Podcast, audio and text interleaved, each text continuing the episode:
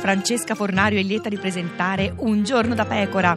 L'unica trasmissione che cerca di rieducare il deputato 5 Stelle Danilo Toninelli. I ragazzi dei 5 Stelle sono dei bravi ragazzi, come voi sapete. Ma se la presidente Boldrini la riprende sempre. Questa è bella. E senta, Deputato Toninelli! Penso che stavo urlando qualche affermazione a un collega del Partito Democratico. Deputato Toninelli! La richiamo all'ordine! risponda a tono, pacato. Noi diamo in Parlamento gente che sta seduta da 30 anni, che non fa una mazza. Deputato Toninelli!